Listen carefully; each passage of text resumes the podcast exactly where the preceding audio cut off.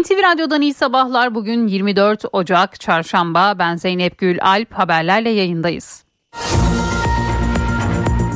SSK ve Bağkur emekli aylıklarına ek zam yapıldı. Oran %49,25'e yükseldi. Açıklamayı Çalışma ve Sosyal Güvenlik Bakanı Vedat Işıkhan yaptı. Kararla 2024 yılında memur emeklileriyle SSK ve Bağkur emekli aylıklarındaki artış oranları eşitlenmiş oldu. Meclise sevk edilen yasa teklifinde en düşük emekli maaşı 10 bin lira olarak belirlenmişti. Emekli maaşlarına ilişkin son artış kararının bu rakamda herhangi bir değişikliğe neden olması beklenmiyor. İsveç'in NATO'ya katılım protokolü Meclis Genel Kurulu'nda kabul edildi. 346 milletvekilinin katıldığı oylamada 287 kabul, 55 red oyu kullanıldı. Teklife AK Parti, CHP ve MHP evet oyu verirken İyi Parti, Saadet Partisi, Yeniden Refah Partisi, Hüdapar, Türkiye İşçi Partisi, Demokrat Parti ve DSP milletvekilleri hayır oyu kullandı. Dışişleri Bakanı Hakan Fidan Birleşmiş Milletler Güvenlik Kurulu'nda yaptığı konuşmada İsrail Gazze'de savaş suçu işliyor dedi. Bir kez daha bölgede çözüm için garantörlük vurgusu yaptı. Bakan Fidan bu savaşı durdurmak için tarihi bir sorumluluğumuz var ifadelerini kullandı. İsrail ordusu bir günde 24 İsrail askerinin öldürüldüğünü duyurdu. Bu İsrail'in Gazze operasyonlarının başından bu yana 24 saatte verdiği en yüksek can kaybı oldu. İsrail Başbakanı Netanyahu ise Gazze şeridine yönelik saldırılara ilişkin konuştu. Netanyahu Gazze'deki savaşın 3. aşamasının yaklaşık 6 ay süreceğini söyledi. AK Parti'de seçim çalışmaları sürüyor. Pazartesi gecesi genel merkezde yeniden Refah Partisi temsilcileriyle önemli bir toplantı yapıldı. NTV'nin edindiği bilgilere göre AK Parti yeniden Refah Partisi'nden İstanbul, Ankara ve İzmir için istediği desteğin kapsamını o toplantıda genişletti. AK Parti'de Ankara'nın ilçeleri için sürdürülen aday mesaisi de tamamlandı. Adayların bugün açıklanması bekleniyor. CHP Genel Başkanı Özgür Özel ile eski Genel Başkan Kemal Kılıçdaroğlu'nun pazartesi akşamı buluşmalarından da yeni bilgiler var. Edinilen bilgilere göre Özel Kılıçdaroğlu'ndan yerel seçimler için sahada olmasını istedi. Özel'in Kılıçdaroğlu'nu hafta sonunda Eskişehir'de yapılacak aday tanıtım toplantısına davet ettiği, Kılıçdaroğlu'nun da kabul ettiği öğrenildi. Kılıçdaroğlu'nun yeniden aday gösterilmeyen Yılmaz Büyükerşen'e vefa borcunu ödemek istediğini söylediği belirtiliyor. Benzine zam geldi. Benzinin litre fiyatına gece yarısı 1 lira 46 kuruş zam yapıldı. İstanbul'da benzinin litresi 38 lira 34 kuruşa yükseldi. Kahramanmaraş'ta 6 Şubat depremlerinde yıkılan ve yaklaşık 1400 kişinin yaşamını yitirdiği Ebrar sitelerinin kurucusu Tevfik Tepebaşı tutuklu yargılandığı D blok davasının ilk duruşmasında binanın yıkılmasında hiçbir sorumluluğu olmadığını savundu. Tepebaşı ben de orada oturdum kimse sorumlusu bunun sorumluları bulunduğu zaman ben de şikayetçiyim dedi. Karadeniz üzerinden gelen yeni soğuk ve yağışlı hava dalgası Türkiye genelinde etkili olacak. Sistemle birlikte perşembe gününden itibaren Marmara'nın doğusunda yağmur, Batı Karadeniz'de ise kar yağışı etkili olacak. Uzmanlar perşembe günü İstanbul'un Avrupa yakasında çok bulutlu, Anadolu yakasındaysa yağışlı bir hava bekliyor. Ankara'daysa cuma günü hafif kar yağışı ihtimali var. 96. Oscar ödülleri için adaylar Los Angeles'ta açıklandı. Bu yıl 13 adaylıkla atom bombasının mucidinin hikayesini anlatan Oppenheimer öne çıktı. Onu 11 adaylıkla Poor Things filmi izledi. Oscar ödülleri 10 Mart'ta Jimmy Kimmel sunuculuğunda sahiplerini bulacak. Ve spor Beşiktaş Trendyol Süper Lig'in 22. haftasında Adana Demirspor'u konuk etti. Siyah beyazlılar ikinci yarının başında 10 kişi kalan rakibiyle 0-0 berabere kaldı. Beşiktaş Teknik Direktörü Fernando Santos asla bahane üretmeyi sevmem ama ortada bir gerçek var. Beşiktaş çok büyük bir camia bu takımsa camia kadar yeterli seviyede büyük değil değerlendirmesinde bulundu. Bu akşam da Fenerbahçe Başakşehir ile karşılaşacak. Başakşehir Fatih Terim Stadında saat 20'de başlayacak maçı Abdülkadir Bitigen yönetecek. Sarı lacivertlilerde 6 futbolcu forma giyemeyecek.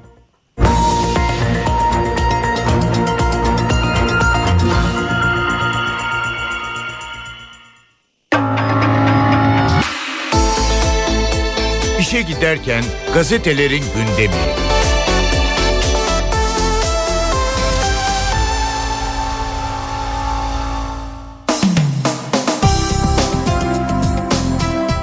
Sabahla başlıyoruz. Ülkem için NASA'dan ayrıldım manşetini atıyor bugün sabah gazetesi. Türkiye'nin ilk insanlı uzay misyonundan gurur duyan 10 yıllık NASA çalışanı Doktor Umut Yıldız, Türkiye'ye dönerek birikimlerini ülkesine aktarmaya karar verdi. NASA'da derin uzay iletişimi ve astrofizik alanlarında çalışma yapan Yıldız, Amerika'dan ayrılarak Türkiye'ye transfer oldu. Teknoloji Bakanı Fatih Kacır, hoş geldiniz mesajı yayımladı. Bir gün NASA'dan ayrılacağımı düşünmezdim diyen Yıldız, ülkemde uzay ve bilim araştırmalarında yapılacak çok iş var. Hep beraber yapmak için yeni başlangıçlara paylaşımını yaptı. Demlenmiş CHP seçimde yenilgiye uğrayacak bir diğer başlık. MHP lideri Bahçeli 31 Mart seçiminde yerel yönetimlere vurulan paslı zincirlerin kırılacağını belirterek önemli mesajlar verdi. Demlenmiş CHP Anadolu irfanı karşısında mağlup olacaktır. Yeminli Türkiye düşmanları millet iradesi karşısında hayal kırıklığına uğrayacaktır. İstanbul muradına erecek. Ankara'da 6 ok değil 6 ok damga vuracak. İzmir'de dağın sıcaklığı tuncu eritip savuracaktır dedi. MHP liderinin grup toplantısında yaptığı konuşmada bugün sabah gazetesinin ilk sayfasında yer buldu. Katliamdan kaçış bir diğer başlık İsrail Filistinlileri sürgüne yolladığı Han Yunus'u savaş bölgesi ilan etti. Katliamdan kaçanlar refaha sığınıyor diyor bugün sabah gazetesi. Hürriyet'in manşeti sizi gidi palavracılar. Profesör Doktor İlber Ortaylı'nın İtalya Afrikalı göçmenleri Türkiye'ye göndermek istiyormuş dediği iddiası büyük tartışma ve tepkilere yol açtı. Bu konu nereden çıktı diyen Ortaylı olayın doğrusunu hürriyete anlattı. Bu konuşulanlar sosyal medyada yayılanlar e, e, anlaşılır gibi değil. İtalya Başbakanı Meloni ile kapalı çarşı gezisinde göçmenlerle ilgili bir şey konuşmadık. Bizdeki Afrikalılar size gelecek gibi bir söz söylemedi. Bu konu nereden çıktı? Yabancı basındaki bazı ifadeler naklediliyor. Bunların Türkiye'de bu kadar etki yaratması korkutucu. Tahkik etmeden bilgiler yayılıyor. Meloni ile politika konuşmadık. Ben Meloni'nin nazik olduğunu, tavırlarındaki nezaketi vurguladım. Vay efendim sen faşisti övdün gibi tepkiler ciddi değildir. Son televizyon görüşmemde anlattıklarım için yazılanlar hoş değil. Ben orada göçmenlere yönelik ırkçı sözleri eleştiriyorum. Göçmenler geliyor bari şunlar gelmesin demiyorum. Zaten bizde yeterince var diyorum diye konuştu. İlber Ortaylı'nın açıklamaları da bugün Hürriyet'in manşetinde yer buldu. Çifte düğüm çözülüyor. Bir diğer başlık İsveç'in NATO'ya katılım protokolü mecliste AK Parti, MHP, CHP ve Gelecek Partisi'nin oylarıyla kabul edildi.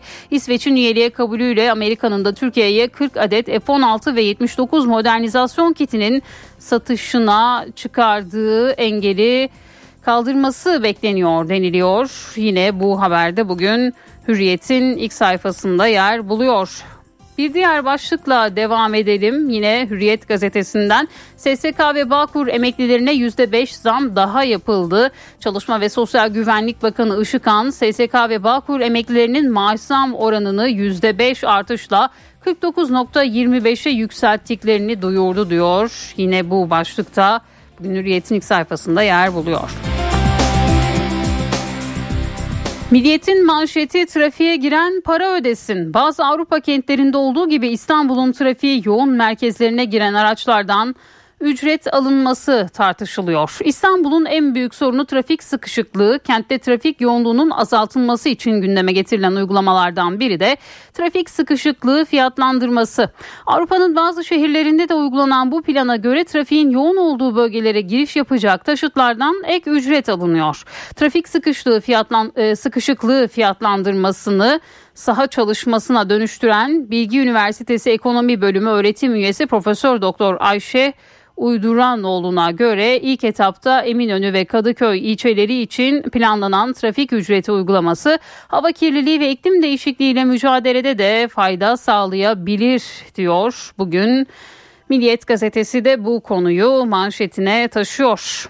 Ortak zorlukları birlikte aşabiliriz bir diğer başlık. İran İslam Cumhuriyeti ile Türkiye Cumhuriyeti bölgede ortak zorluklar ve sorunlarla karşı karşıyadır.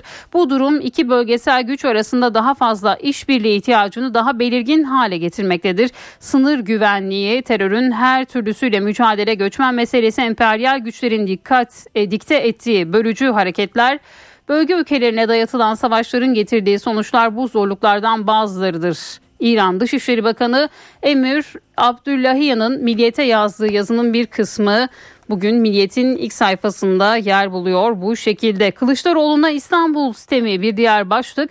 CHP'nin Halef Selef Genel Başkanları Özgür Özel ve Kemal Kılıçdaroğlu önceki gün akşam yemeğinde buluştu. İstanbul'da seçim sürecinin tamamen İmamoğlu'na teslim edilmesinden duyduğu rahatsızlığı dile getiren Kılıçdaroğlu Özel'e istemlerini iletti. Özel'in Eskişehir'deki aday lansmanına Kılıçdaroğlu'nu davet ettiği ve programa uyarsa olabilir yanıtını aldığı öğrenildi deniliyor bugün Milliyet'te. Yeni Şafak gazetesinin manşetinde Cumhurbaşkanı Erdoğan'ın Yeni Şafak'ın 30. yılına ilişkin yazdığı yazı gönderdiği mektup yer buluyor. 30 yıldır milletin sesi manşeti atılıyor. Bir diğer haber meclisten İsveç'e NATO vizesi başlığıyla. İsveç'in NATO'ya katılım protokolü mecliste kabul edildi. 346 vekilin katıldığı oylamada 287 evet 55 hayır 4 çekimser oy kullanıldı. Protokol onay için Cumhurbaşkanı Erdoğan'a gönderildi e, deniliyor. Yine bu haberde diğer gazetelerde olduğu gibi Yeni Şafak gazetesinin ilk sayfasında yer buluyor. Posta ile devam ediyoruz. Dayakçı katilden pişkin savunma manşetini atıyor bugün Posta gazetesi. Mersin'de kız arkadaşı Asena'yı önce arabada sonra evde döven, beyin kanaması geçirip ölen kadını hastaneye yerine yol kenarına bırakıp kaçan saldırgan Mustafa Bangiz ilk duruşmada sakinleştirmek için omzundan ittim diye konuştu ve bu haberin ayrıntıları da bugün postanın manşetinde yer buluyor. Sahilde ceset devriyesi bir diğer başlık. Antalya sahillerinde 6 günde 8 ceset vurmasının ardından polis sahilde 24 saat devriye nöbeti başlattı deniliyor ve polislerin e, sahildeki fotoğrafları da bugün postanın ilk sayfasında yer buluyor. Cumhuriyet milletin derdi zam manşetini atıyor. CHP Genel Başkanı Özgür Özel yerel seçimler için yurttaşlara seslendi. Özel 31 Mart'ta bu yoksulluğa bu işsizliğe karşı oy kullanın. İstediklerini alırlarsa 4 yıl dönüp bakmazlar. Buradan Tayyip Bey'e de Devlet Bey'e de sesleniyorum. Ağzınıza bir dolamışsınız dem dem dem. Milletin derdi zam zam zam dedi ve Özgür Özel'in bu açıklamaları da Cumhuriyet'te yer buldu. Yaşatıyoruz bir diğer başlık. Ödünsüz Atatürkçü, kalpaksız Kuvay Milliyeci, Gerçek bir yurtsever demokrasi şehidi Uğur Mumcu katledilişinin 31. yılında yurdun dört bir yanında anılacak. İlk olarak Uğur Mumcu için Batı Kent Metro'da Uğur Mumcu Parkı'na yürüyüş düzenlenecek. Ardından Uğur Mumcu anıtına karanfiller bırakılacak. Mumlar yakılacak. Etkinlikler hafta boyunca da sürecek deniliyor Cumhuriyet gazetesinde. Şimdi kısa bir araya gidelim sonrasında devam edeceğiz.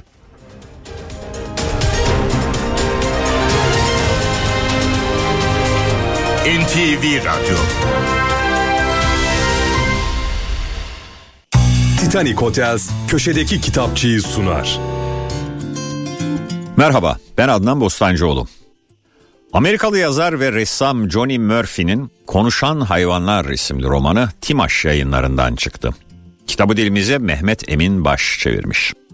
Efendim New York'tayız. Sürekli bir yere yetişmeye çalışan kalabalıkların eksik olmadığı, refahın ve sefaletin, yalnızlığın ve curcunanın, dayanışmanın ve ötekileştirmenin başkenti New York. Romanımızda New York'un sakinleri tamamen hayvanlardan oluşuyor. Söz gelimi lemurlar espresso hazırlıyor, kuşlar posta taşıyor. Ayılar Wall Street'i mekan tutmuş. Belediye başkanı ise milyarder bir yarış atı. Kentte deniz canlılarına korku ve tiksintiyle bakılıyor. Onları dışarıda tutmak için şehre bir duvar inşa edilmesi konuşuluyor. New York Belediyesi'nin izbe kayıt bölümünde tek başına çalışan Alfonso, kaygı bozukluğu ve depresyondan mustarip bir alpaka. Alfonso'yu evinin konforunda girdiği trajikomik bunalımlardan çekip alabilen tek kişi ise Lama dostu Mitchell. İkili şehrin altını oyan yozlaşmış sistemi ifşa etme niyetinde. Dolayısıyla Alfonso hayatının kararını vermek zorunda. Tüm gördüklerini sineye çekip ıssız yaşamına mı dönecek yoksa bu düzeni değiştirmek için elini taşın altına mı koyacak? Kirkus Review konuşan hayvanlar için hayvan çiftliği ve ezop masallarının 21. yüzyıl kombinasyonu yorumunu yapmış. Murphy, sınıf, iklim değişikliği, vejeteryenlik ve daha fazlasını görevini kötüye kullanmaya dair bir hikaye üzerinden işliyor.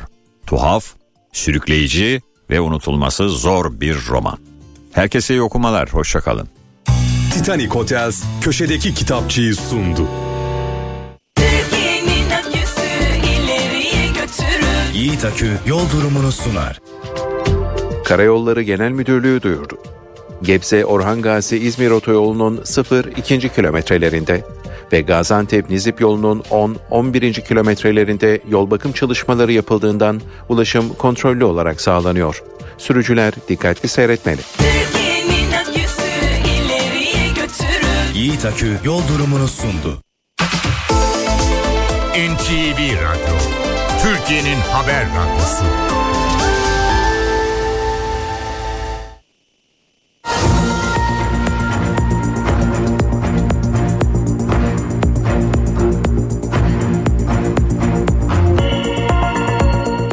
NTV Radyo'da haberleri aktarmayı sürdürüyoruz. SSK ve Bağkur emekli aylıklarına ek zam yapıldı. Oran %49,25'e yükseldi. Kararı Çalışma ve Sosyal Güvenlik Bakanı Vedat Işıkhan duyurdu. 2024 yılında memur emeklileriyle SSK ve Bağkur emekli aylıklarındaki artış oranları da eşitlenmiş oldu.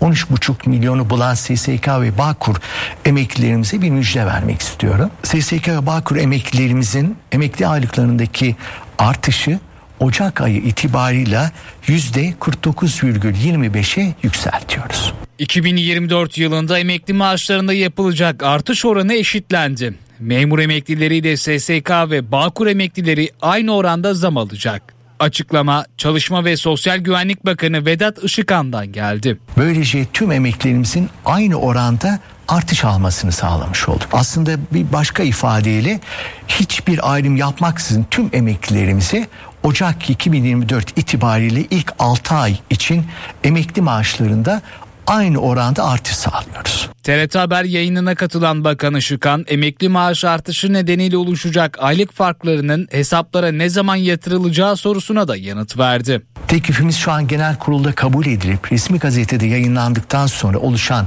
aylık farkları yaklaşık bir hafta içerisinde emeklerimizin hesabına yatmış olacak. 2024 yılının ilk 6 ayı için SSK ve Bağkur emekli maaşlarında %37,7 artış yapılması öngörülüyordu. Son kabine toplantısında alınan kararla bu oran 5 puanlık artışla 42,6'ya yükseltilmişti. Yapılan son değişiklikle emekli maaşlarına yapılacak ilave zam oranı 12 puana yaklaşmış oldu. Meclise sevk edilen yasa teklifinde en düşük emekli maaşı 10.000 TL olarak belirlenmişti. Emekli maaşlarına ilişkin son artış kararının bu rakamda herhangi bir değişikliğe neden olması beklenmiyor.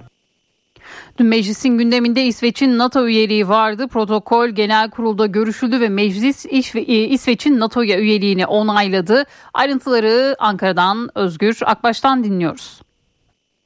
Türkiye Büyük Millet Meclisi'nden İsveç'in NATO üyeliğine vize çıktı desek çok da yanlış olmaz. Türkiye Büyük Millet Meclisi Genel Kurulu onay verdi. Uzunca bir zamandır tartışılıyordu, konuşuluyordu İsveç'in NATO üyeliği.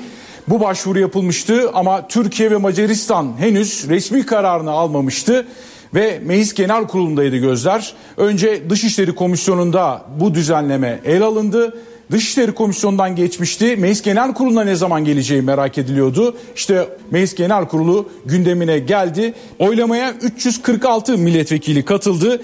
Kabul 287, red 55. 55 milletvekili reddetti. 287 milletvekili kabul oyu verdi. Zaten katılanların salt çoğunluğunun oyu yeterliydi. Yani oylamaya katılanların bir fazlasının oyu yeterliydi. İşte bu gerçekleşti. 287 oyla Türkiye Büyük Millet Meclisi İsveç'in NATO üyeliğine onay vermiş oldu. Kimler evet dedi, kimler hayır dedi. Hemen onları da aktaralım. Teklife AK Parti, Cumhuriyet Halk Partisi, Milliyetçi Hareket Partisi ve Deva Partisi milletvekilleri evet oyu kullandılar.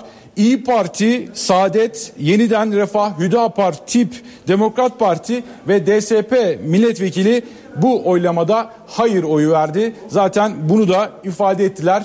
İsveç'in durumuna ilişkin olumsuz cümlelerle bugün Meclis Genel Kurulu'nda neden hayır verdiklerini ifade ettiler. Ama AK Parti, CHP ve Milliyetçi Hareket Partisi ile devam milletvekilleri ise İsveç'in NATO üyeliğinin e, kabulüne ilişkin e, ifadelerde bulundular ve bu yönde bir kabul gerçekleşti. Dem Partisi Finlandiya'nın NATO üyeliği noktasında da oylamaya katılmamıştı. Bugün de Dem Partisi'nin pek çok milletvekillerinin katılmadığını gördük. 6'ya yakın milletvekili vardı. Onlar oylamaya katıldılar. Onlar da red verdiler. Bunu da son bir not olarak ekleyelim. Tabi İsveç'in terörle mücadele konusunda attığı adımlar ve işbirliği çabaları olumlu bulunduğuna ilişkin görüşler de geldi AK Parti'den, Cumhuriyet Halk Partisi'nden ve Milliyetçi Hareket Partisi'nden ve bu yönde oylarını kullandılar. İsveç Avrupa Birliği'nin NATO üyesi olmayan 5 üyesinden biriydi ama şimdi Türkiye Türkiye Büyük Millet Meclisi onay verdi. Artık gözler Macaristan'a çevrilecek. Macaristan'ın da onay vermesiyle birlikte İsveç'in NATO üyesi olacağını da söylesek çok da yanlış olmaz? Özgür Akbaş'ın notlarını dinledik.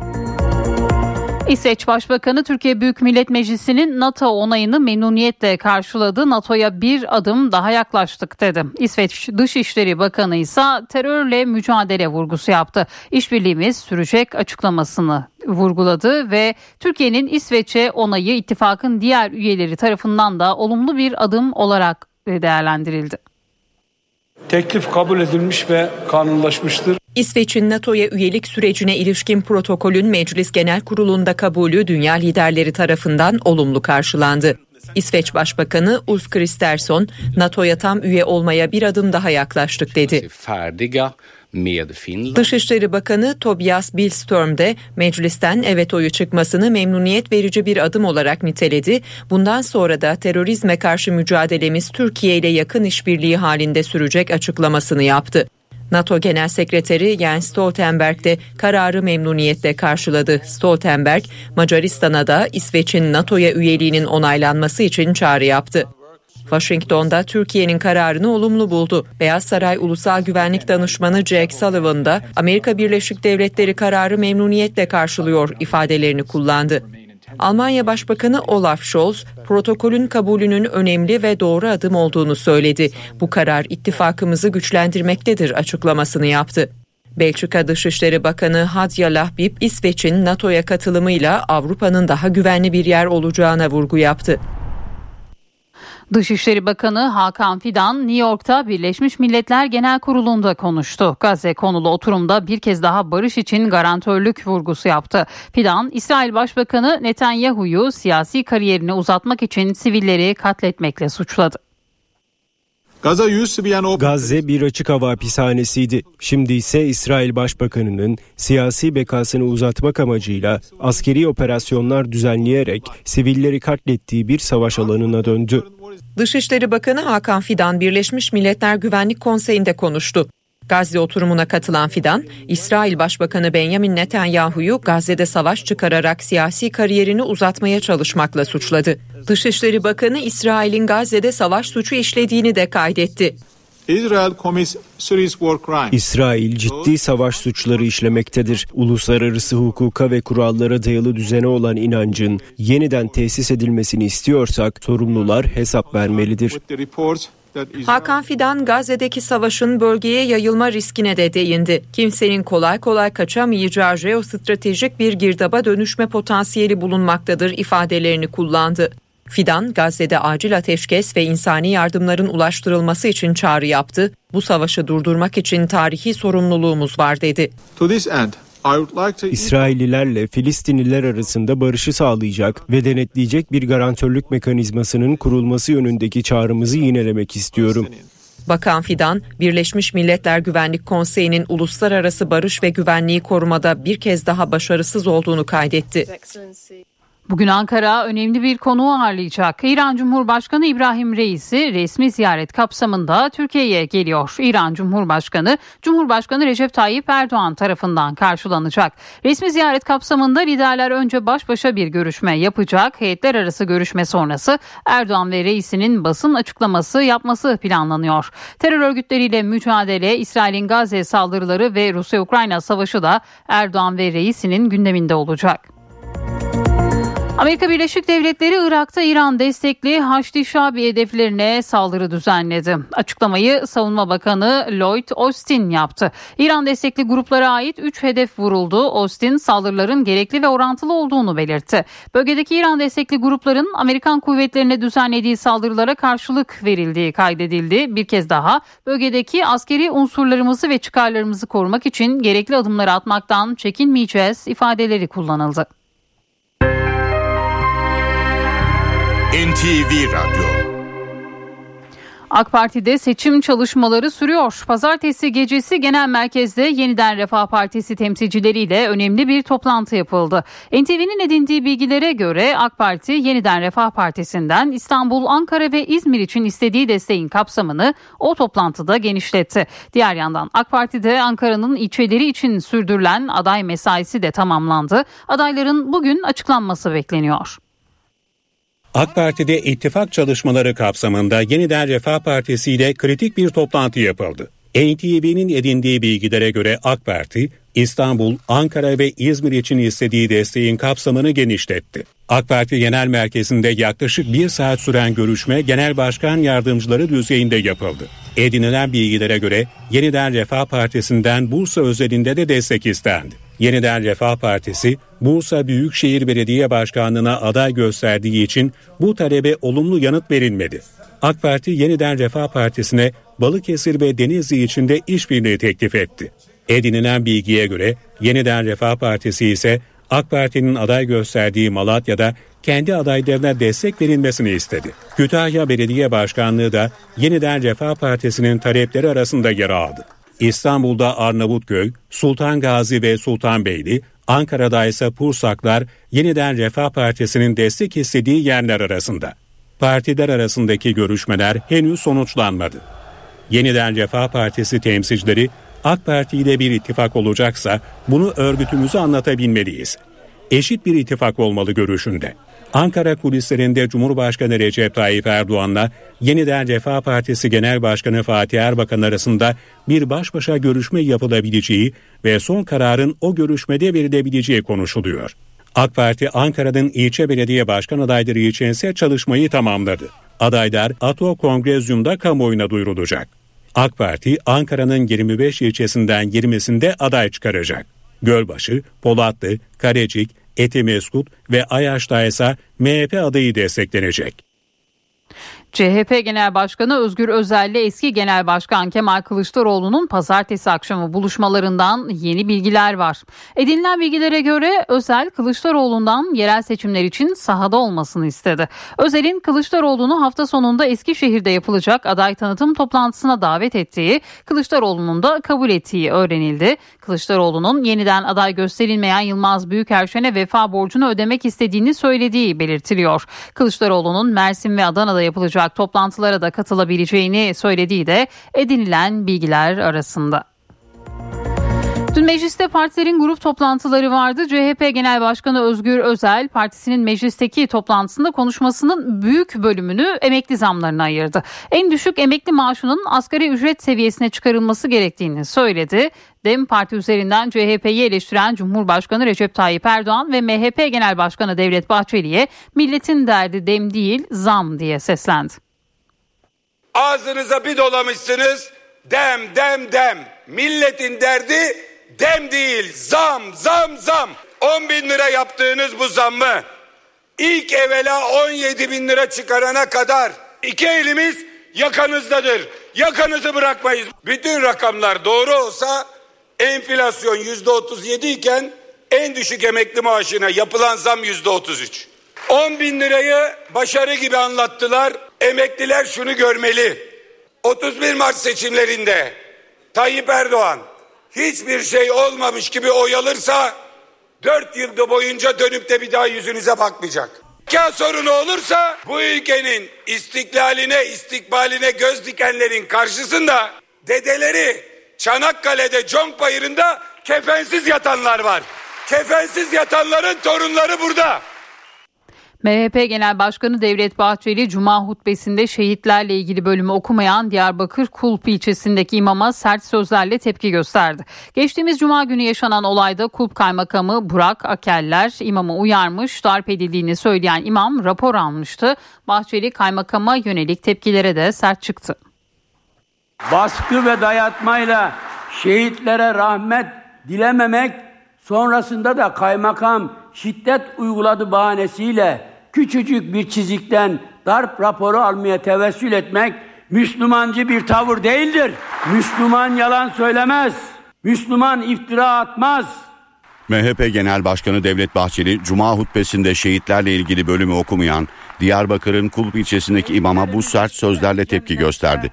Kaymakam Burak Akeller'in uyardığı imam darp edildiğini öne sürerek rapor almıştı. Bahçeli Kaymakam Burak Akeller'e sahip çıktı. Kulp Kaymakamımız şehitlerimize rahmet dilenen kısmın okunmadığını fark edince imamı isabetle uyarmış, hutbenin doğru okunmasını sağlamıştır. Huzurlarınızda Kulp Kaymakamımız Burak Akeller'in tertemiz alnından öpüyor. Müslüman Türk duruşundan dolayı tebrik ediyor, başarılar diliyorum. Bahçeli partisinin meclis grubunda kürsüdeydi. 31 Mart yerel seçimlerinin tarihi önemde olduğunu söyledi. İstanbul muradına erecek. Ankara'ya altı ok değil, altın ok mühür vuracak. İzmir'de de dağın sıcaklığı tuncu eritip savuracaktır. Demlenmiş CHP Türk milletine meydan okumaktadır. İşte bu yüzden 31 Mart seçimleri Cumhur ile zilletin, vatan ile satanların arasında yapılacaktır. Eski banka müdürü Seçil Erzan'ın yargılandığı gizli fon davası sürüyor. Emre Berezoğlu'nun avukatı Şekip Mosturoğlu'ndan davaya ilişkin yeni bir açıklama geldi. Suça tanık olan kişilerin yaşanan usulsüzlükleri bildirmemelerinin mağdur sayısını artırdığını söyledi. Erzan'ın ifadesinde önemli çelişkiler var dedi.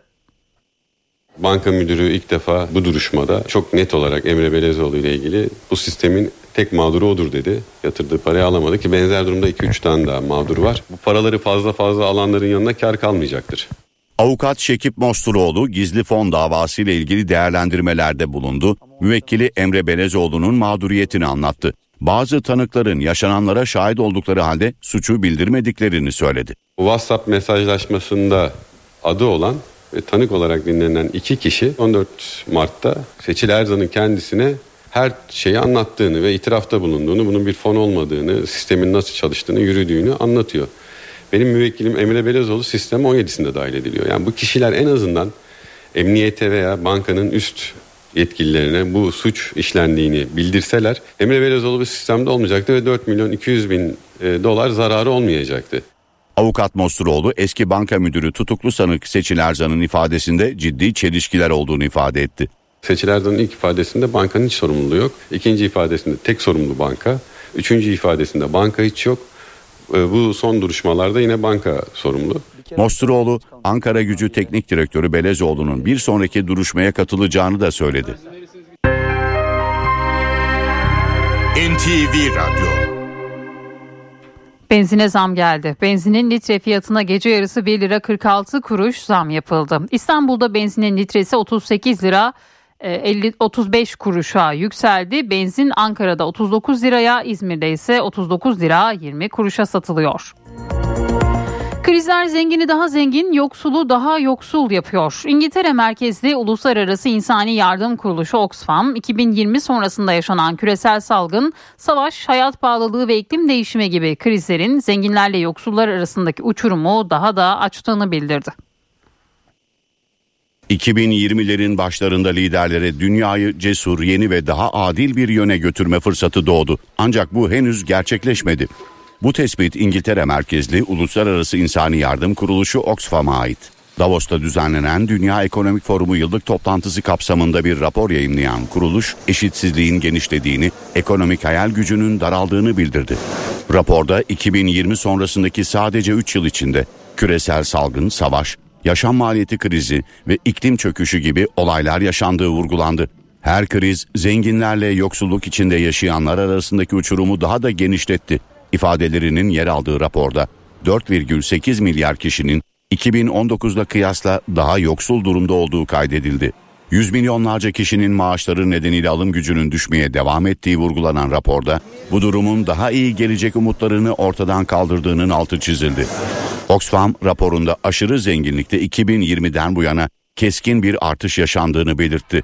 Dünyanın en zengin yüzde birlik kesiminin tüm küresel finansal varlıkların yüzde 43'üne sahip olduğu da raporda yer aldı. Oxfam hükümetlere süper zenginlerle toplumun geri kalanı arasındaki uçurumu hızlı ve radikal şekilde azaltmaları için çağrıda bulundu. Hastalıkları bir günde iyileştiren vitamin olur mu ya da bir serumla bağışıklık sistemi güçlendirilebilir mi? Son dönemde vitamin serumları mucize gibi pazarlanıyor. Dahası evde uygulamalar yaygınlaşıyor. Ancak uzmanlar bu konuda uyarıyor. Evde müdahale edilemeyecek hayati riskler de ortaya çıkabilir diyorlar. Evde hiç serum takıldı mı size? Evde de takıldı. Kızım hemşiredir. Evde de takılıyor. Daha iki gün önce çok yakın tanıdığım evde taktırmış. Evde asla sağlığımı risk edemem ben. Hastane ortamında taktırırım. Enerji serumu, atom serum hatta sihirli serum mucizevi vaatlerle pazarlanıyor. Sosyal medyanın da etkisiyle giderek yaygınlaşan evde serum uygulaması sanıldığı gibi mucizevi değil üstelik riskli olabiliyor. Biraz kırgınlığım var, biraz yorgunum deyip serum taktırma ihtiyacı aslında birçoğumuzun aklına gelir. Ancak o serumu bir sağlık kuruluşunda değil de evde kendi koşullarınızda takmanız o kadar çok tehlikeye davetiye çıkarıyor ki uzmanına sorduk. Evde yanınızda bu konuda uzman olan bir kişi olmadan serum taktırmak nelere yol açar? İşin ehli olmayan kişiler yaptığında dışarıda takılan öncelikle hijyen konusunda, sterilizasyon konusunda öncelikle dikkatli olunmuyor. Orada mesela damar içine sıvı kaçtı mı birkaç gün içinde orada enfeksiyon oluşmaya başlıyor. Ama bazen çok vücutta enfeksiyon tüm vücudu kapsayarak sepsis durumu, vücudun genel enfeksiyonuna bile dönüşebiliyor. Çarpıcı başlıklarla, indirimlerle, sosyal medya reklamlarıyla serum pazarlayanların birçoğunun bir adresi dahi yok. Dolayısıyla uygulamayı kimin yaptığı, içinde ne olduğu da şüpheli. Onun içine katılan ilaçlar, mesela yüksek dozda vitaminler, bazı antibiyotikler e, vücutta insandan insan değişebilir ve alerjik reaksiyon gelişebilir. İşin ehli olmayan kişi, uzman olmayan bir kişi başında olduğunda onu monitörize edemez, e, acil durumu yönetemez ve hastanın ölümle ölümle sonuçlanabilir. Uzmanlar uyarıyor. Serum sadece hastane ortamında ve gerekli görüldüğü takdirde takılmalı. Yoğun bir sıvı kaybı olmuşsa o zamanlarda hastanın klinik durumuna göre bizim önerilerimizi hastalara reçete ediyoruz. Yani hastanede hastane şartlarına mutlaka öneriliyor. Ama hangi hastaya hangisinin neyin gerekiyor olduğunu hemşireler veya herhangi bir sağlık personeli değil de bunu doktor sadece e, yönetebilir. Ben sağlıkta kızımı bile okuttum ona bile güvenip evde yine yaptırmam.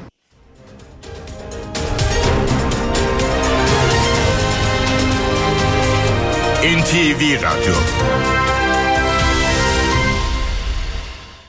HDI Sigorta İstanbul'un yol durumunu sunar.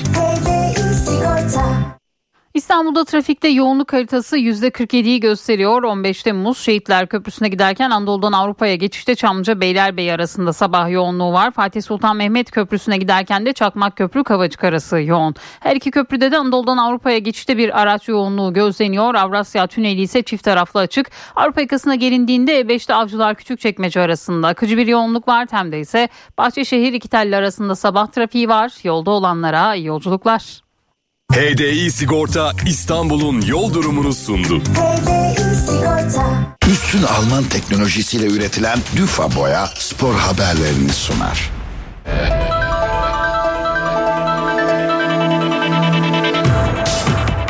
Süper Lig'de 22. haftaya sahne olan hafta içi mesaisinde ilk gün programı dün oynandı. Tamamlanan maçlarda alınan sonuçlar ve kalan maç programı şöyle. Atakaş Hatay Spor 1, Korendon Alanya Spor 1, Siltaş Yapı Pendik Spor 3, Kasımpaşa 2 ve Beşiktaş 0, Yukatel Adana Demirspor 0. Haftaya bugün oynanacak 4 karşılaşmayla devam edilecek. Saat 17'de MKE Ankara Gücü Vavakars Fatih Karagümrük, Gaziantep'te Tümasan Konya Spor'u ağırlayacak. Saat 20'de de Biteksen Antalya Spor, EMS Yapı, Sivas Spor ve Rams Başakşehir Fenerbahçe takımları karşı karşıya gelecek. Hafta Perşembe günü oynanacak 3 maçla tamamlanacak.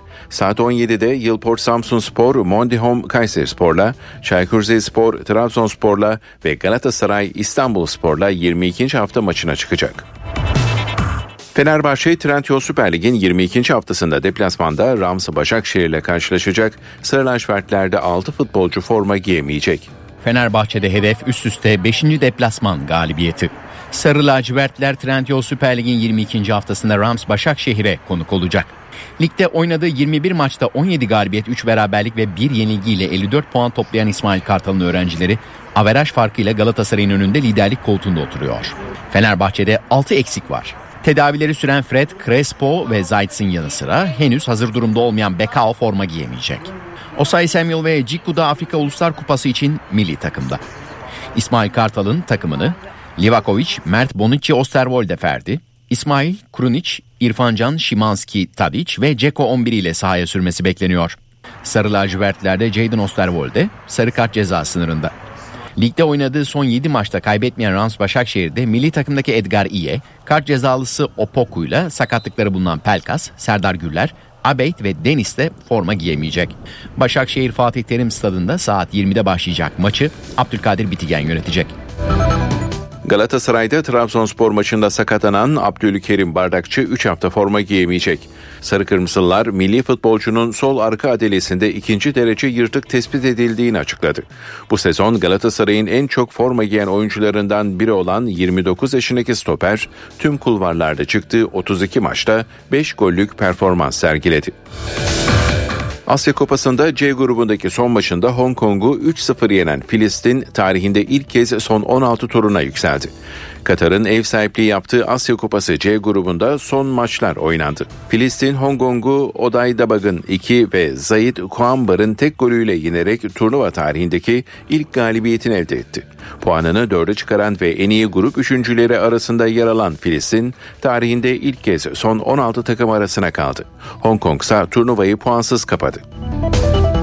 Formüle 1'e ev sahipliği yapacak şehirlere bir yenisi daha eklendi. İspanya'nın başkenti Madrid 45 yıl aradan sonra yarış takvimine girdi. Madrid pistinin sunulan taslağa göre uzunluğu 5474 metre olacak. 20 viraj, 8 üst geçit, 2 tünel ve 4 sollama noktasının da yer aldığı pistte sıralama turlarının ortalama 1 dakika 32 saniye sürmesi öngörülüyor. Dayanıklı, kolay sürülen, kapatıcılığı yüksek Düfa Boya spor haberlerini sundu. Habere bir müzik arası. Tasarımlarıyla ilham veren Fuga Mobilya'nın sizin için seçtiği şarkıyı dinliyorsunuz. Times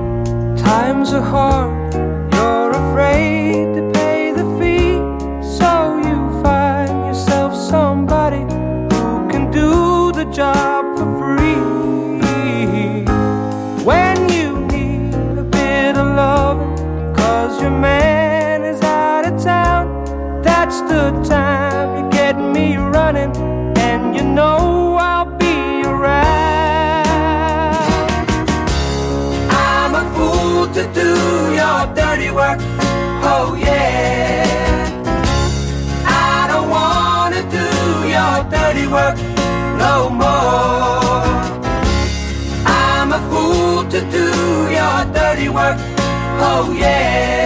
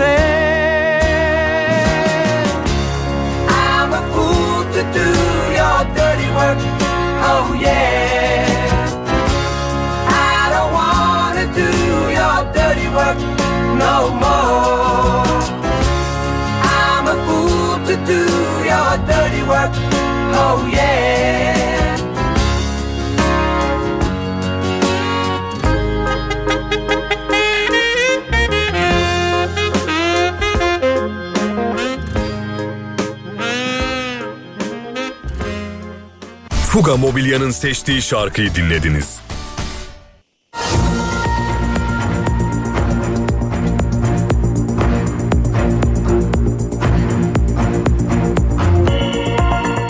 Saat 8 Türkiye ve Dünya gündeminde bu saate kadar öne çıkan başlıklara bir haber turuyla bakalım.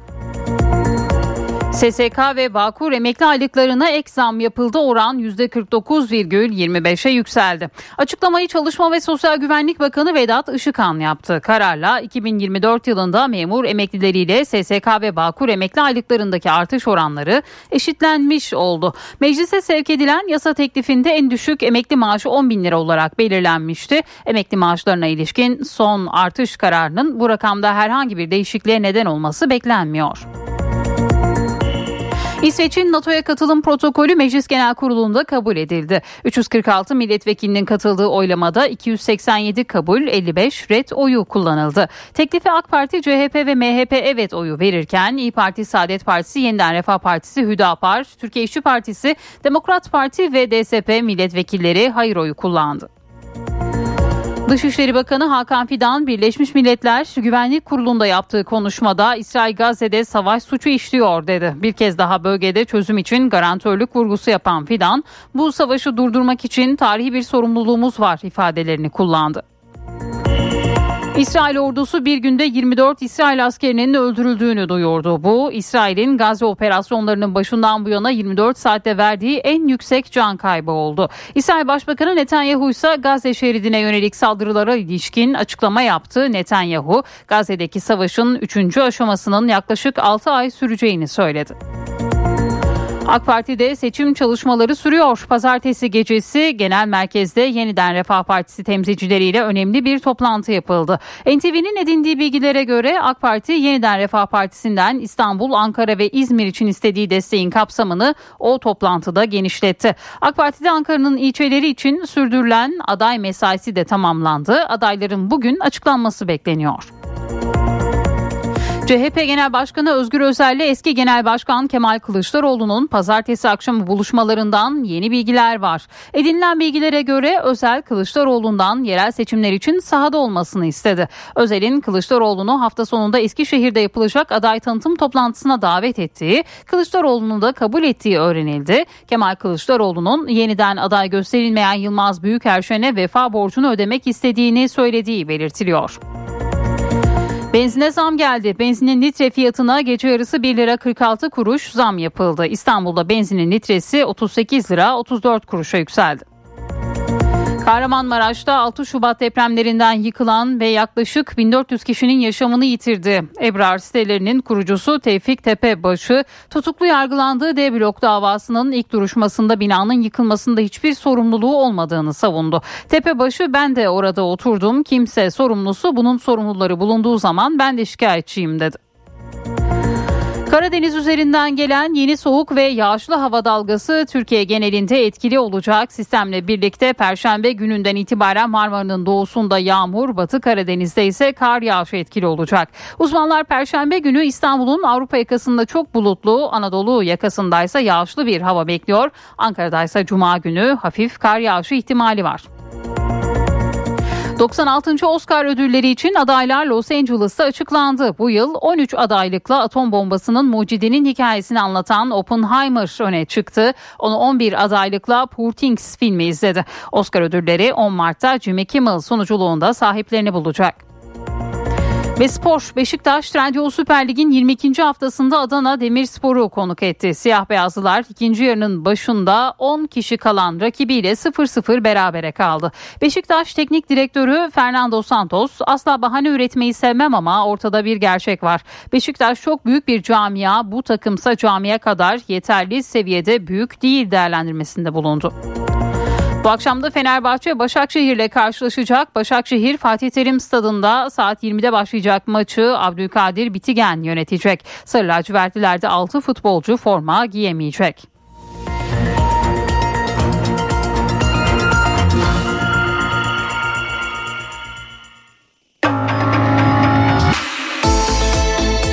İşe giderken gazetelerin gündemi.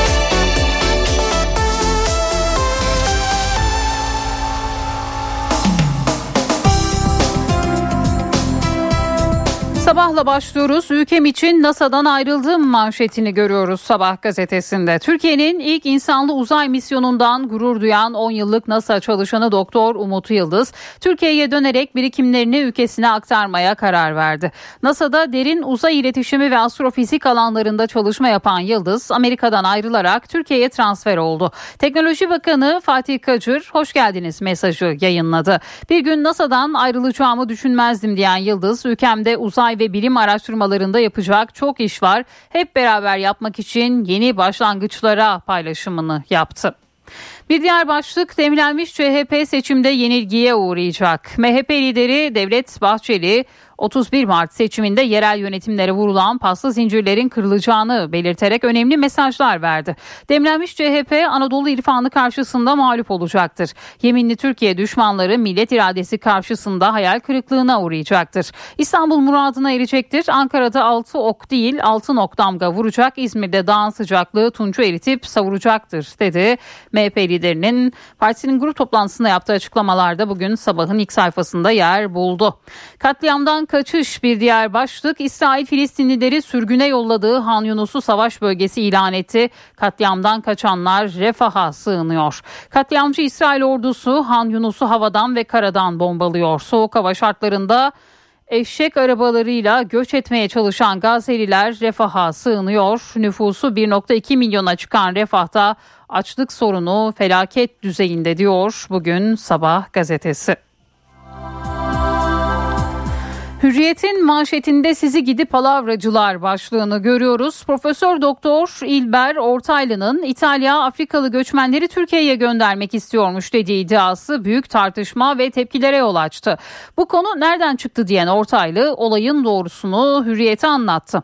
Bu konuşulanlar sosyal medyada yayılanlar anlaşılır gibi değil. İtalya Başbakanı Meloni ile kapalı çarşı gezisinde göçmenlerle ilgili bir şey konuşmadık. Bizdeki Afrikalılar size gelecek gibi bir söz söylemedi. Bu konu nereden çıktı? Yabancı basındaki bazı ifadeler naklediliyor. Bunların Türkiye'de bu kadar etki yaratması korkutucu. Tahkik etmeden bilgiler yayılıyor. Meloni ile politika konuşmadık. Ben Meloni'nin nazik olduğunu, tavırlarındaki nezaketi vurguladım. Vay efendim sen faşisti övdün gibi tepkiler ciddi değildir. Son televizyon görüşmemde anlattıklarım için yazılanlar hoş değil. Ben orada göçmenlere yönelik ırkçı sözleri eleştiriyorum. Göçmenler geliyor bari şunlar gelmesin demiyorum. Zaten bizde yeterince var diyorum diyor İlber Ortaylı'nın açıklamaları bugün Hürriyet'in manşetinde yer buluyor. Çifte düğüm çözülüyor bir diğer başlık. İsveç'in NATO'ya katılım protokolü mecliste AK Parti, MHP, CHP ve Gelecek Partisi'nin oylarıyla kabul edildi. İsveç'in üyeliğe kabulüyle Amerika'nın da Türkiye'ye 40 adet F-16 ile 79 modernizasyon kitinin satışına çıkardığı engeli kaldırması bekleniyor deniliyor. Yine bu başlıkta bugün Hürriyet'in ilk sayfasında yer buluyor. SSK ve Bağkur emeklilerine %5 zam daha yapıldı. Çalışma ve Sosyal Güvenlik Bakanı Işıkhan, SSK ve Bağkur emeklilerinin maaş zam oranını %5 artışla 49.25'e yükselttiklerini duyurdu. 2024'ü emekliler yılı ilan ettiklerini hatırlatan Işıkhan, emeklilerimize yönelik ekonomik, sosyal, kültürel çalışmaları ve müjdeleri yıl boyunca hayata geçireceğiz dedi.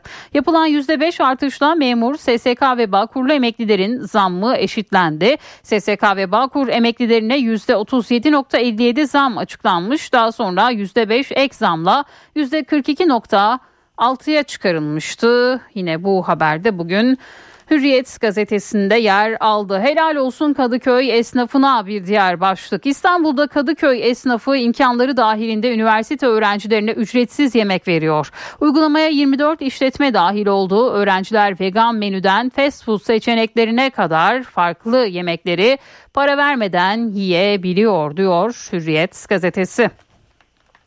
İnsülini çikolataya koydular. Bir diğer başlık milyonlarca diyabet hastasını insülin iğnelerinden kurtaracak yeni gelişme sağlandı. Bilim insanları bir parça çikolatanın içine yerleştirilen insülin üretti. Bu işlem için nano taşıyıcılar kullanıldı. Yenilebilir insülin 2025'ten itibaren insanlar üzerinde denenecek diyor ve yine bu haberi de ilk sayfasına taşıyor Hürriyet gazetesi. Milliyetin manşeti trafiğe giren para ödesin. Bazı Avrupa kentlerinde olduğu gibi İstanbul'un trafiği yoğun merkezlerine giren araçlardan ücret alınması tartışılıyor. İstanbul'un en büyük sorunu trafik sıkışıklığı. Kentte trafik yoğunluğunun azaltılması için gündeme getirilen uygulamalardan biri de trafik sıkışıklığı fiyatlandırması.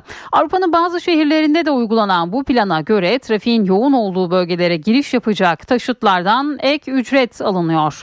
Trafik taşıtlığı e, trafik sıkışıklığı fiyatlandırmasını saha çalışmasına dönüştüren Bilgi Üniversitesi Ekonomi Bölümü öğretim üyesi Profesör Doktor Ayşe Uyduranoğlu'na göre ilk etapta Eminönü ve Kadıköy ilçeleri için planlanan trafik ücreti uygulaması hava kirliliği ve iklim değişikliğiyle mücadelede de fayda sağlayabilir diyor bugün Milliyet gazetesi. Bir diğer başlık ortak zorlukları birlikte aşabiliriz. İran Dışişleri Bakanı Emir Abdullahiyan'ın Milliyet'e yazdığı yazının bir kısmı bugün ilk sayfada. İran, İslam Cumhuriyeti ile Türkiye Cumhuriyeti bölgede ortak zorluklar ve sorunlarla karşı karşıyadır. Bu durum iki bölgesel güç arasında daha fazla işbirliği ihtiyacını daha belirgin hale getirmektedir. Sınır güvenliği, terörün her türlüsüyle mücadele, göçmen meselesi, emperyal güçlerin dikte ettiği bölücü hareketler, bölge ülkelerine dayatılan savaşların getirdiği sonuçlar bu zorluklardan bazılarıdır diyor İran Dışişleri Bakanı Milliyet'teki yazısında. Kılıçdaroğlu'ndan İstanbul sistemi bir diğer başlık. CHP'nin Halef Selef Genel Başkanı Özgür Özel ve Kemal Kılıçdaroğlu önceki gün akşam yemeğinde buluştu.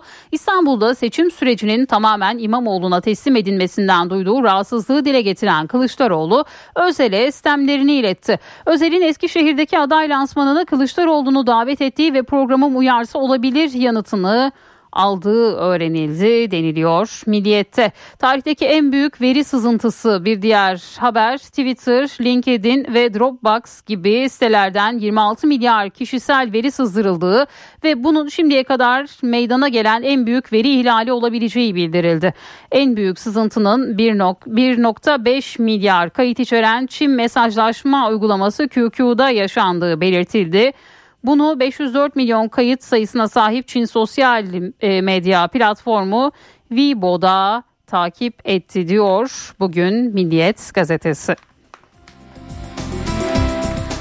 Yeni Şafak'ın manşetinde Cumhurbaşkanı Erdoğan'ın Yeni Şafak'ın 30. yılına ilişkin yazdığı yazını e, bulunuyor ve 30 yıldır milletin sesi manşeti atılıyor. Bir diğer başlık meclisten İsveç'e NATO vizesi. İsveç'in NATO'ya katılım protokolü mecliste kabul edildi. 346 vekilin katıldığı oylamada 287 evet 55 hayır 4 çekimsel oy kullanıldı deniliyor. Yeni Şafak'ta bugün. Posta ile devam edelim. Dayakçı katilden pişkin savunma başlığını atıyor bugün Posta gazetesi. Mersin'de kız arkadaşı Asena'yı önce arabada sonra evde döven, beyin kanaması geçirip ölen kadını hastane yerine yol kenarına bırakıp kaçan saldırgan Mustafa Bangiz ilk duruşmada sakinleştirmek için omzundan ittim diye konuştu. Bugün bu haberde postanın manşetinde yer buldu. Sahilde ceset devriyesi bir diğer başlık. Antalya sahillerinde 6 günde 8 ceset vurmasının ardından polis sahilde 24 saat devriye nöbeti başlattı. Kadriye, Belek ve Boğazkent'i kapsayan 15 kilometrelik sahil şeridi kontrol edilirken diğer taraftan 5 yıldızlı otellerin özel güvenliği de tesislerin sahilini denetliyor. Sahil güvenlik de ayrıca denizde tarama başlattı. Cesetlerin 2,5 ay önce 90 kişiyle Akdeniz'de batan göçmen teknesinden sürüklendiği sanılıyor deniliyor bugün postada. Oppenheimer 13 dalda aday bir diğer başlık 96. Oscar adayları dün açıklandı. Yılın en ilgi çeken filmi Oppenheimer en iyi film, en iyi yönetmen ve en iyi erkek oyuncu dahil 13 dalda aday gösterilerek müthiş bir rekora imza attı. Oppenheimer'ın yıl içinde gişede yarıştığı Barbie ise 8 dalda aday oldu. Ancak Barbie majör ödüllerden sadece en iyi film dalında adaylık kaptı ve bu haberde yine bugün Posta gazetesinde yer aldı. Cumhuriyet gazetesi yaşatıyoruz diyor. Ödünsüz Atatürkçü, kalpaksız Kuvayi Milliyeci, gerçek bir yurtsever, demokrasi şehidi Uğur Mumcu katledilişinin 31. yılında yurdun dört bir yanında anılacak. İlk olarak Uğur Mumcu için Batı Kent Metro'dan Uğur Mumcu Parkı'na yürüyüş düzenlenecek. Ardından Uğur Mumcu anıtına karanfiller bırakılacak, mumlar yakılacak etkinlikler hafta boyunca sürecek deniliyor. Bir diğer başlık milletin derdi zam. CHP Genel Başkanı Özgür Özel yerel seçimler için yurttaşlara seslendi. Özel 31 Mart'ta bu yoksulluğa bu işsizliğe karşı oy kullanın. İsteklerini istediklerini alırlarsa 4 yıl dönüp bakmazlar buradan Tayyip Bey'e de Devlet Bey'e de sesleniyorum. Ağzınıza bir dolamışsınız dem dem dem milletin derdi zam zam zam dedi. Bugün Özgür Özel'in sözleri de yine Cumhuriyet'teydi. Bir başlığı daha aktaralım. Bir bardak su 1 lira oldu. Zamlı asgari ücret cebe girmeden fiyatlar artıyor. İstanbul'da 19 litre damacana su fiyatı 100 lirayı buldu. Üreticiler maliyetten şikayetçi, tüketici dernekleri en temel insani hakkımızda lüks oldu ya temiz içme suyu sağlansın ya da tarife getirilsin dedi ve yine bu haberde bugün Cumhuriyet gazetesinin ilk sayfasında yer buldu. NTV Radyo Evdeki Hesap Profesör Murat Ferman hafta içi her gün ekonomideki güncel gelişmeleri NTV Radyo dinleyicileri için yorumluyor. Günaydın Sayın Ferman, mikrofon sizde. Zeynep Gül Hanım günaydın, iyi bir gün, iyi yayınlar diliyorum. Bugün 24 Ocak e, meşhur ve ekonomi tarihinde çok bilinen 24 Ocak 1980 kararlarının 44. yılı. Yani bu kararların üzerinden tam 44 yıl geçmiş. Resmi gazetenin 16.880 sayılı mükerrer sayılı nüshasıyla yayınlanmış bir dizi karardan bahsediyoruz. Aslında bir kırılma noktası e, çoğu e, değerlendirmelere göre e, ithal ikameci ekonomiden e, ihracat temelli ekonomiye, neoliberal ve piyasacı anlayışların öne çıkarıldığı bir ekonomiye geçiş. 24 Ocak 1980'de Süleyman Demirel başkanlığındaki hükümet tarafından gündeme getirilmiş.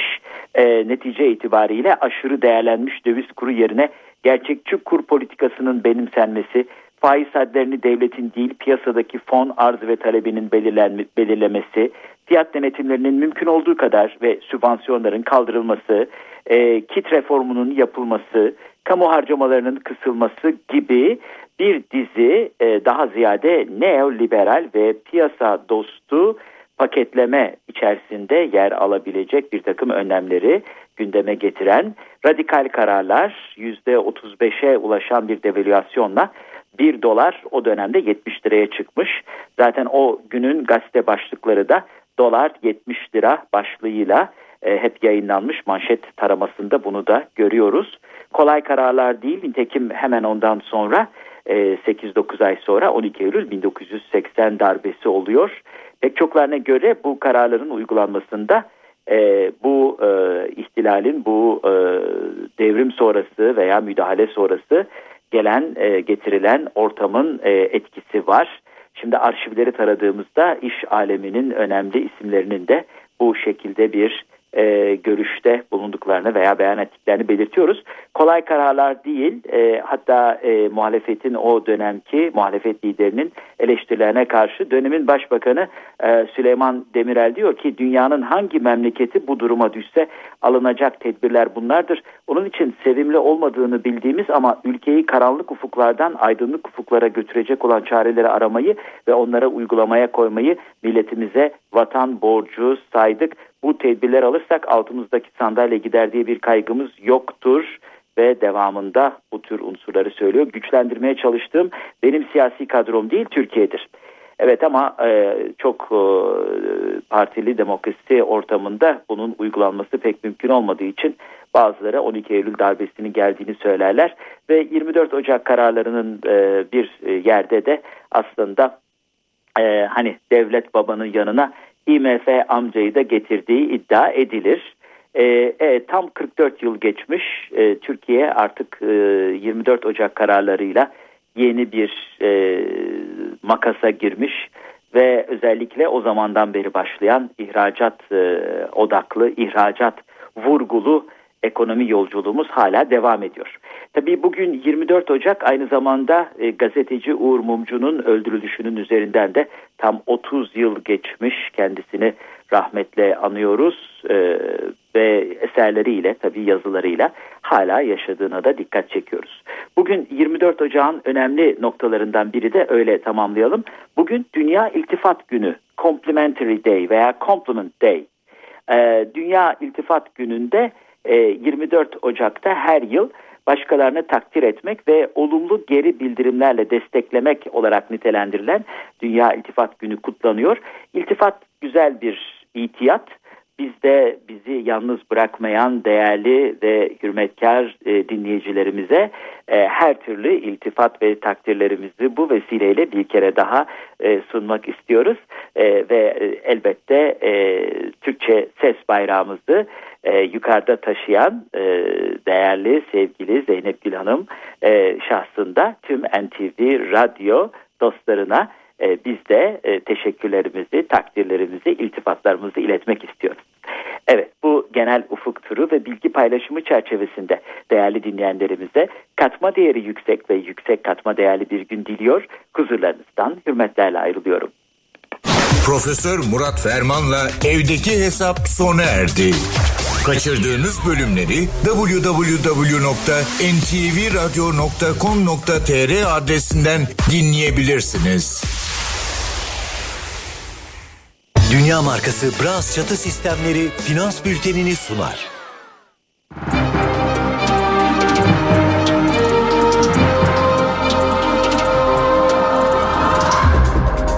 Borsa İstanbul Yüz Endeksi 7950 seviyelerinde dolar 30.27 euro 32.91'den işlem görüyor. Euro dolar paritesi 1.08 altının onzu 2022 dolar. Kapalı çarşıda gram altın 1971 çeyrek altın 3343 liradan satılıyor. Brent petrolün varil fiyatı ise 79 dolar. Dünya markası Bras çatı sistemleri finans bültenini sundu. NTV Radyo Benzersiz duvarlar artık hayal değil. Sandeko Boya hava durumunu sunar.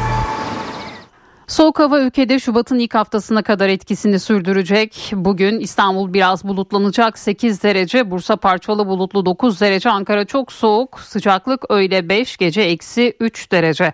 İzmir güneşli ama rüzgar hala soğuk ve kuvvetli esiyor. Hissedilen sıcaklık 6 derece, Antalya açık 19 derece olacak bugün.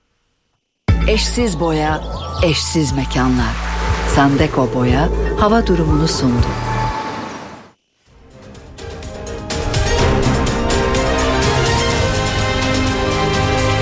NTV Radyo Araç takipte liderlerin tercihi Mobiliz risk haritasını sunar. Yurdun iç ve güneydoğu illerinde sıcaklık değerleri eksilerde. Don ve buzlanma günlük yaşamı zorlaştıracağı gibi tarım alanlarına da zarar verebilir. Tedbirli olunmalı. Araç takipte liderlerin tercihi Mobiliz risk haritasını sundu. Götürür. Yiğit Akü yol durumunu sunar. Karayolları Genel Müdürlüğü duyurdu.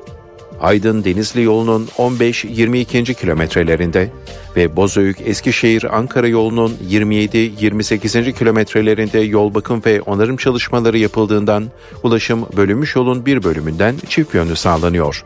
Sürücüler dikkatli seyretmeli. Yiğit Akü yol durumunu sundu. Doğa takvimi. Bugün 24 Ocak 2024 Çarşamba. NTV Radyo iyi günler diler. Fransa gıda atıklarının kompost edilmesini zorunlu hale getirdi. Uygulama hükümetin ayırdığı 2 milyar euro kaynakla destekleniyor. Buna göre belediyeler halkın atıkları ayrıştırması için gerekli ekipman ve araçları sağlıyor. Toplanan atıklar kompost ya da biyogaza dönüştürülüyor. İngiltere'nin başkenti Londra'da bir dönem belediye otobüslerinde kahve telvesinden üretilen biyoyakıtın kullanıldığını hatırlatalım. Londra'da kişi başına günlük kahve tüketiminin 2.3 fincan olduğu, sonuçta yılda 200 bin ton atık kahve çıktığı belirlenmiş. B20 adı verilen biyoyakıtın atık kahveden elde edilen yağın mazotla karışımıyla üretildiği açıklanmıştı. 5 yıl önce bu karışımın Londra'daki yaklaşık 9300 adet belediye otobüsü için temiz bir enerji kaynağı olduğu duyurulmuştu. Doğa takvimi. Her geçen gün geriye giden bir ülkeden bahsediyoruz. Bu hafta 5'te 5'te bir diziyi konuşacağız. Zira dünya bu diziyi konuşuyor. Covid pandemisi malum artık bitti diyebiliyoruz ama Deniz Kilislioğlu herkesin konuştuğu konuları mercek altına alıyor. içinden geçtiğimiz dehşet dengelerinin sınandığı bir süreçte onu konuşmamızın sebebi ne devam eden Ukrayna-Rusya savaşı ne de Rusya Devlet Başkanı'nın zaman zaman nükleer silahları hatırlatması ve ne de Kuzey Kore'nin füze denemeleri. 5 kritik soruya cevap arıyor. Afganistan'ı konuşacağız. Önce kız öğrencilere üniversite öğrenimi yasaklandı. Çünkü NTV Radyo'da soru sormayı ve ayrıntıları önemsiyoruz. Bir tarafta savaş, afet gibi sebeplerle ülkelerini terk etmek ve başka bir ülke toprağında yaşamak zorunda olanlar var. Diğer taraftaysa kabul etmek zorunda olan bir toplum var o kişilerin. Bugün 5'te 5'te mültecileri, düzensiz göçmenleri konuşacağız. 5'te 5 her çarşamba saat 18.30'da NTV Radyo'da. Kaçıranlar için ntvradio.com.tr'de ve podcast platformlarında. Haftaya bambaşka bir konuyla yeniden karşınızda olacağız. Ben Deniz Kilislioğlu.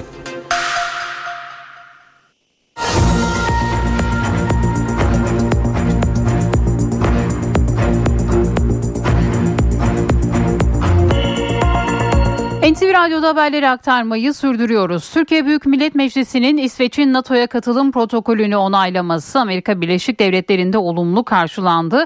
Akıllara F-16'lar ne olacak sorusu geldi. Peki ilk tepkiler nasıldı? Washington'dan Hüseyin Günay'dan dinleyelim. Beyaz Saray'dan John Kirby, ulusal güvenlik danışmanı, aynı zamanda Jake Sullivan birer açıklama yaptılar ve dediler ki memnuniyet duyuyoruz. Amerika Birleşik Devletleri Dışişleri Bakanı Blinken yine bir tweet attı ve dedi ki e, Türkiye'yi almış olduğu bu karardan dolayı alkışlıyoruz. Bir de Amerika'nın Ankara Büyükelçisi alınmış olan bu karar hem NATO'yu hem Türkiye'yi hem de Amerika Birleşik Devletleri'ni daha güçlü ve güvenli hale getirecektir ifadesini kullandı. İlk tepkiler böyle. Şimdi F-16 meselesi 50-50 yani Biden yönetimi biz F-16'ları vermek istiyoruz diyor doğru. Ancak Amerika Birleşik Devletleri Dışişleri Bakanlığı henüz nihai satış mektubunu kongreye göndermedi. Gönderdiğinde kongreden itirazlar gelir mi? Gelme ihtimali çok yüksek. Bu noktada Biden Türkiye için mücadele edip F-16'ları Türkiye'ye satmak için çaba sarf eder mi? Etmez. F-16 satışı gerçekleşmezse Türk-Amerikan ilişkileri zaten oldukça sıkıntılı bir noktada daha kötü bir yere evrilir mi? Evrilir. F-16'lara kilitlenmiş vaziyetteyiz ama Forbes dergisi Türkiye F-16'ları satın alsa bile yani modernizasyonlarını yapsak, mevcut yeni F-16'larımızı satın alsak bile eğer Yunanistan'a F-35'ler verilirse ki verilecek Türkiye'nin hava gücü 2027'de bölge ülkeleri olan Yunanistan'ın, İsrail'in gerisine düşecek. Yani biz F-16'ları evet önemli bir savaş uçağı ancak Türk Hava Kuvvetleri'nin güçlendirilmesi için nihai bir hedef olarak belirlediğimizde yine hedefin altında kalıyoruz. Çünkü F-16'lar 4. nesil savaş uçakları yeni modernizasyonla 4,5 oluyorlar. Ancak F-35'ler 5. nesil savaş uçakları daha donanımlılar, radarları çok daha kuvvetli ve hangi ülkede varsa hava üstünlüğü o ülkeye geçiyor. Bunun da altını çizmek gerekiyor. Benim beklentim şu. Biden yönetimi önümüzdeki günlerde bir açıklama yapacak. Belki Cumhurbaşkanı Erdoğan'ı Beyaz Saray'a davet edecekler ve orada iki yöntem izleyecekler. Nihai satış mektubunu buradan kongreye gönderiyoruz diyecekler ve arkasından neler yapacağını takip edeceğiz. Ancak şunu rahatlıkla söyleyebilirim. Biz İsveç'in onayını verdiğimiz gibi Amerika Birleşik Devletleri Kongresi de bize F-16'ları aynı düzlemde ve aynı kolaylıkta vermeyecek. Önümüzdeki günlerde maalesef bu söylediğimi haklı çıkartacak. Hüseyin Günay Washington'dan bildirdi. SSK ve Bağkur emekli aylıklarına ek zam yapıldı. Oran %49,25'e yükseldi. Kararı Çalışma ve Sosyal Güvenlik Bakanı Vedat Işıkhan duyurdu. 2024 yılında memur emeklileriyle SSK ve Bağkur emekli aylıklarındaki artış oranları eşitlenmiş oldu. 13,5 milyonu bulan SSK ve Bağkur emeklilerimize bir müjde vermek istiyorum. SSK ve Bağkur emeklilerimizin emekli aylıklarındaki artışı Ocak ayı itibarıyla %49,25'e yükseltiyoruz. 2024 yılında emekli maaşlarında yapılacak artış oranı eşitlendi. Memur emeklileri ile SSK ve Bağkur emeklileri aynı oranda zam alacak. Açıklama Çalışma ve Sosyal Güvenlik Bakanı Vedat Işıkhan'dan geldi. Böylece tüm emeklerimizin aynı oranda artış almasını sağlamış olduk. Aslında bir başka ifadeyle hiçbir ayrım yapmaksızın tüm emeklilerimize Ocak 2024 itibariyle ilk 6 ay için emekli maaşlarında aynı oranda artış sağlıyoruz. TRT Haber yayınına katılan Bakan Işıkhan, emekli maaş artışı nedeniyle oluşacak aylık farklarının hesaplara ne zaman yatırılacağı sorusuna da yanıt verdi. Teklifimiz şu an genel kurulda kabul edilip resmi gazetede yayınlandıktan sonra oluşan aylık farkları yaklaşık bir hafta içerisinde emeklilerimizin hesabına yatmış olacak. 2024 yılının ilk 6 ayı için SSK ve Bağkur emekli maaşlarında %37,7 artış yapılması öngörülüyordu. Son kabine toplantısında alınan kararla bu oran 5 puanlık artışla 42,6'ya yükseltilmişti. Yapılan son değişiklikle emekli maaşlarına yapılacak ilave zam oranı 12 puana yaklaşmış oldu. Meclise sevk edilen yasa teklifinde en düşük emekli maaşı 10.000 TL olarak belirlenmişti. Emekli maaşlarına ilişkin son artış kararının bu rakamda herhangi bir değişikliğe neden olması beklenmiyor. İstanbul Büyükşehir Belediye Başkan adayı Murat Kurum, Bakırköy ve Küçükçekmece'de minibüsçüler ve muhtarlarla bir araya geldi. Kurum, yerel seçime yönelik mesajlar verdi.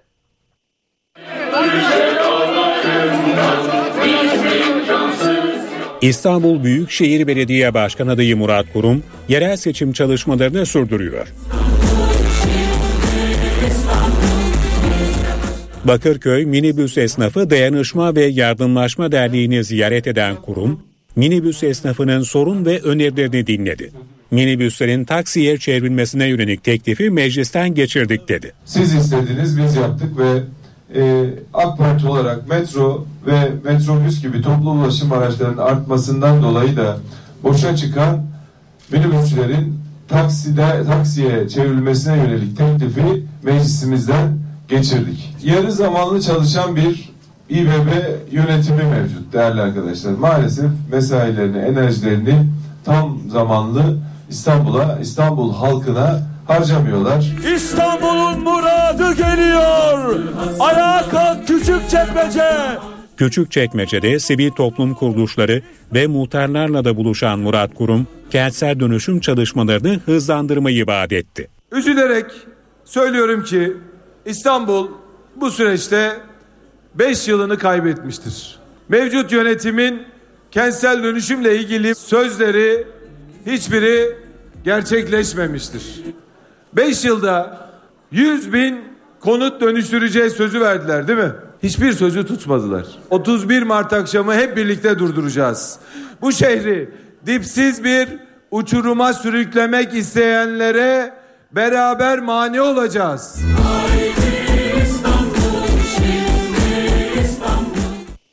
Selahattin Demirtaş'ın eşi Başak Demirtaş, DEM Parti'nin İstanbul adayı olacak mı? Siyasetin gündemindeki kritik soru bu. İstanbul Büyükşehir Belediye Başkanı Ekrem İmamoğlu ise başka partinin aday çıkarıp çıkarmayacağı ile ilgili yorum yapmak doğru değil dedi. DEM Parti'dense henüz net bir açıklama gelmedi. Bir başka partinin aday çıkartıp çıkartmayacağı ile ilgili e, bir adayın yorum yapması zaten doğru bir şey değil. Dolayısıyla bu konu DEM Partisi'nin karar vereceği bir konu. Benim e, yorum yapmamı gerektirecek bir durum değil. HDP eski eş genel başkanı Selahattin Demirtaş'ın eşi Başak Demirtaş'ın adaylık açıklaması gündemde. Demirtaş, İstanbul Büyükşehir Belediye Başkan adaylığı ile ilgili olarak halk ister, partimizde uygun görürse demokrasi ve toplumsal barışın önünü açacağına inanırsak düşünebiliriz demişti. İstanbul Büyükşehir Belediye Başkanı Ekrem İmamoğlu ilk yorumunda kararı DEM Parti verecek dedi. DEM Parti'de ise gözler kısa süre içinde yapılacak MYK toplantısında. Eş Genel Başkan Tuncer Bakıran, Başak Demirtaş'ın adaylığı konusunda net konuşmadı. Parti yönetiminin yapacağı toplantıyı işaret etti. Aday başvurularımız her yerde devam ediyor. Birkaç gün sonra MYK toplantımız var. Orada bunları değerlendireceğiz.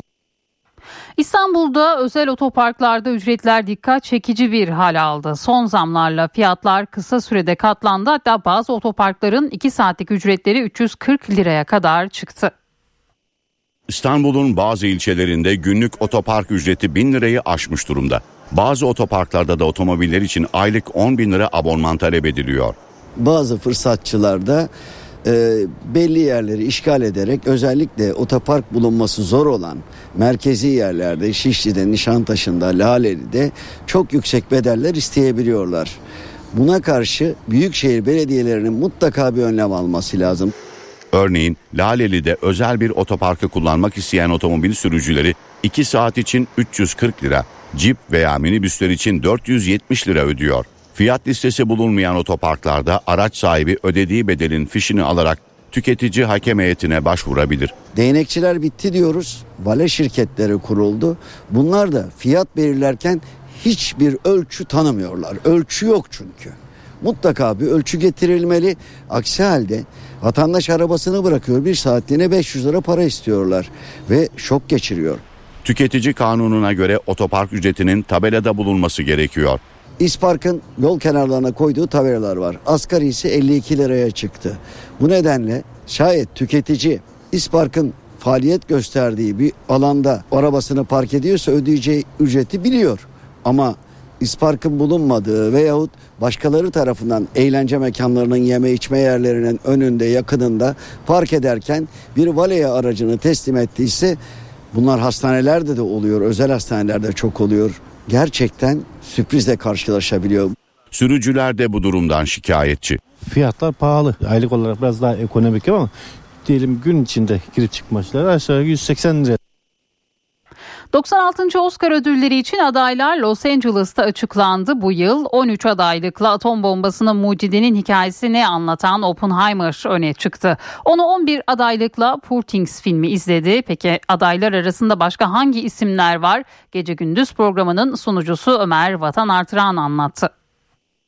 Ee, şimdi 21 Temmuz geçtiğimiz yaz 21 Temmuz 2023'te iki yapım e, aynı gün Oscar tarihinde ilk kez aynı gün yayına girdi. Oppenheimer Barbie ve ikisi konusunda da bir çılgınlık yaşandı. Biz de bunu çok işledik biliyorsun.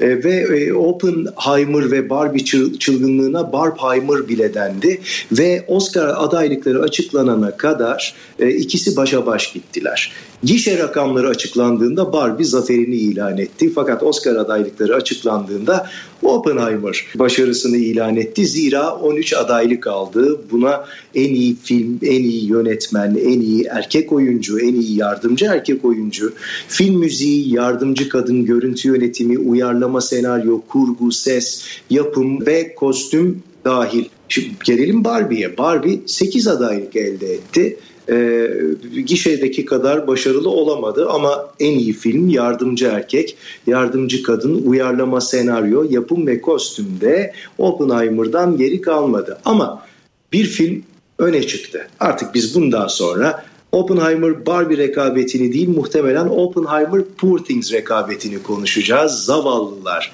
filmi zira bu film 11 e, adaylıkla Oppenheimer'ı takip ediyor. Peki öne çıkan filmler adaylıklara bir bakalım. En iyi filmde American Fiction sürpriz oldu bir ilk film. Çünkü yönetmen Kurt Jefferson'ın daha bir Merhaba filmi ilk filmiyle Oscar adaylığını kaptı. Bununla beraber bir Fransız yapımı Anatomy of a Fall Barbie tabii ki. The Holdovers e, çok dikkat çeken bir başka yapım.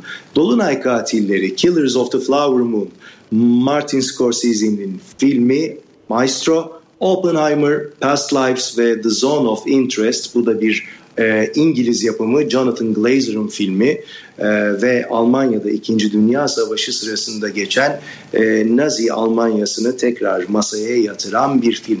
Şimdi tabii bu filmlerle beraber bu filmler yönetmenin dünyası elbette ve hangi yönetmenler öne çıktı? Justin Trier Anatomy of a Fall'la en iyi yönetmen adayı Scorsese, Nolan, Glazer ve Yorgos Lantimos. Şimdi en büyük sürprizi aslında Barbie'de kadın oyuncu e, ve e, yönetmen e, Greta Gerwig'in aday olmaması yarattığı en büyük şaşkınlığı. Ve Barbie'de e, Margot Robbie'nin Avustralyalı aktris ve yapımcı Barbie manya yaratmasına rağmen bu adaylığı haiz olmaması, bununla beraber bir feminist anlatı diyebileceğimiz bir yapımda yardımcı erkek rolünün e, aday olması biraz şaşkınlık yarattı diyebiliriz. E, ve tabii ki Oscar'da her zaman olduğu gibi sosyal meseleler ele alınmış oldu. Yani söz gelimi Dolunay Katillerinde çok güçlü adaylardan biri olan en iyi kadın oyuncu ödülünü eğer alırsa Amerikan yerlilerinin hayatını anlatan e, portresiyle tabii ki e, Lily Gladstone, Gladstone'un bu ödülü alması Marlon Brando'nun Hollywood'u protesto etmek için 1960'larda bir Kızılderili bir Amerikan yerlisini o sahneye taşıdığı yıllardan bugüne ilk kez bir Amerikan yerlisi bu ödülü kucaklamış olacak. Hollywood'un e, iltifatıyla olacak bu.